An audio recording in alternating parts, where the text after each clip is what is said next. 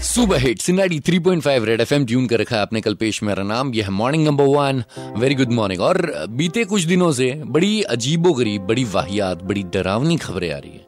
मतलब अगर आप देखें ना, देश के कोने कोने से किस तरह की खबरें आ रही हैं। एक छह महीने की बच्ची के साथ रेप हो जाता है, एक चार साल की बच्ची के साथ रेप हो जाता है, एक छह साल की बच्ची, एक आठ साल की बच्ची, एक बारह साल की बच्ची के साथ रेप हो जाता है, एक 18 साल की लड़की के साथ रेप हो जाता है, एक 25 साल की लड़की के साथ रेप हो जाता है, एक 40 साल 50 साल की औरत के साथ रेप हो जाता है।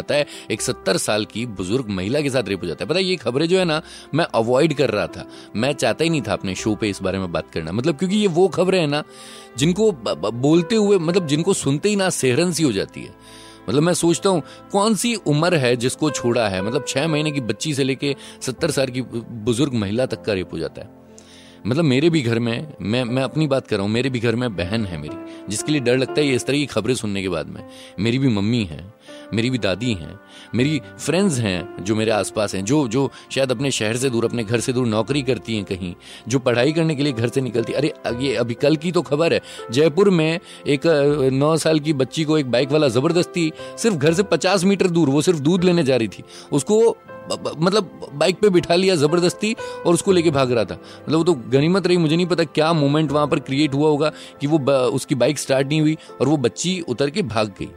लेकिन ये खबरें हैं क्या? मतलब ये खबरें सुन के क्या मतलब समझ में नहीं आता, बोलो क्या? मतलब क्या ही चल रहा है सोसाइटी में?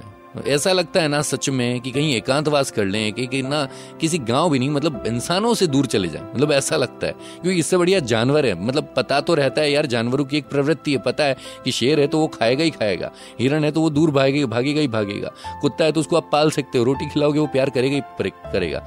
लेकिन इंसानों का तो कुछ पता ही नहीं है। नाइन्टी रेप केसेस जो होते हैं ना उनमें अपने ही जो नजदीकी होते हैं वो होते हैं आरोपी।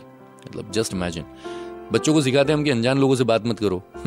यहाँ पे अपने जो होते हैं, वही ये चीज़ कर रहे होते हैं। ये, मैं कुछ भी बात नहीं कर रहा इस खबर पे, इन इन, इस तरह की खबरों पे। हमारे जोधपुर में ही हो गया ना, अभी चार साल की बच्ची के साथ जाती हुई है। आपसे बस आपसे बस यही पूछना चाह रहा हूँ कि ये जब इस तरह की खबरें आती हैं तो आपके दिमाग में क्या आता है? मतलब आपके अंदर क्या चलता है? क्योंकि मैं मैं मैं हकीकत बताना चाहूँ। मतलब मेरे को मेरे को लिटरली मेरे को अंदर से ना डर लग रहा होता है। आजकल डर पैदा हो गया मतलब क्या चल क्या रहा है सोसाइटी में? कैसे इसको सॉल्व कर सकते हैं? खैर, आपसे जानना चाहता हूँ कि आपकी क्या राय है? आपके आपके अंदर क्या रहा होता है जब इस तरह की खबरें सुनते हैं? रोज़ाना अखबार में, रोज़ाना न्यूज़ चैनल्स पे, जहाँ पर भी आप सुनते पढ़ते सोसाइटी में, इसके बाद आपके अंदर क्या फील होता है, क्या महसूस होता है? Two nine seven zero nine three five मेरा नंबर है। ज़रूरी है अपनी राय दर्ज कराना। ज़रूरी है।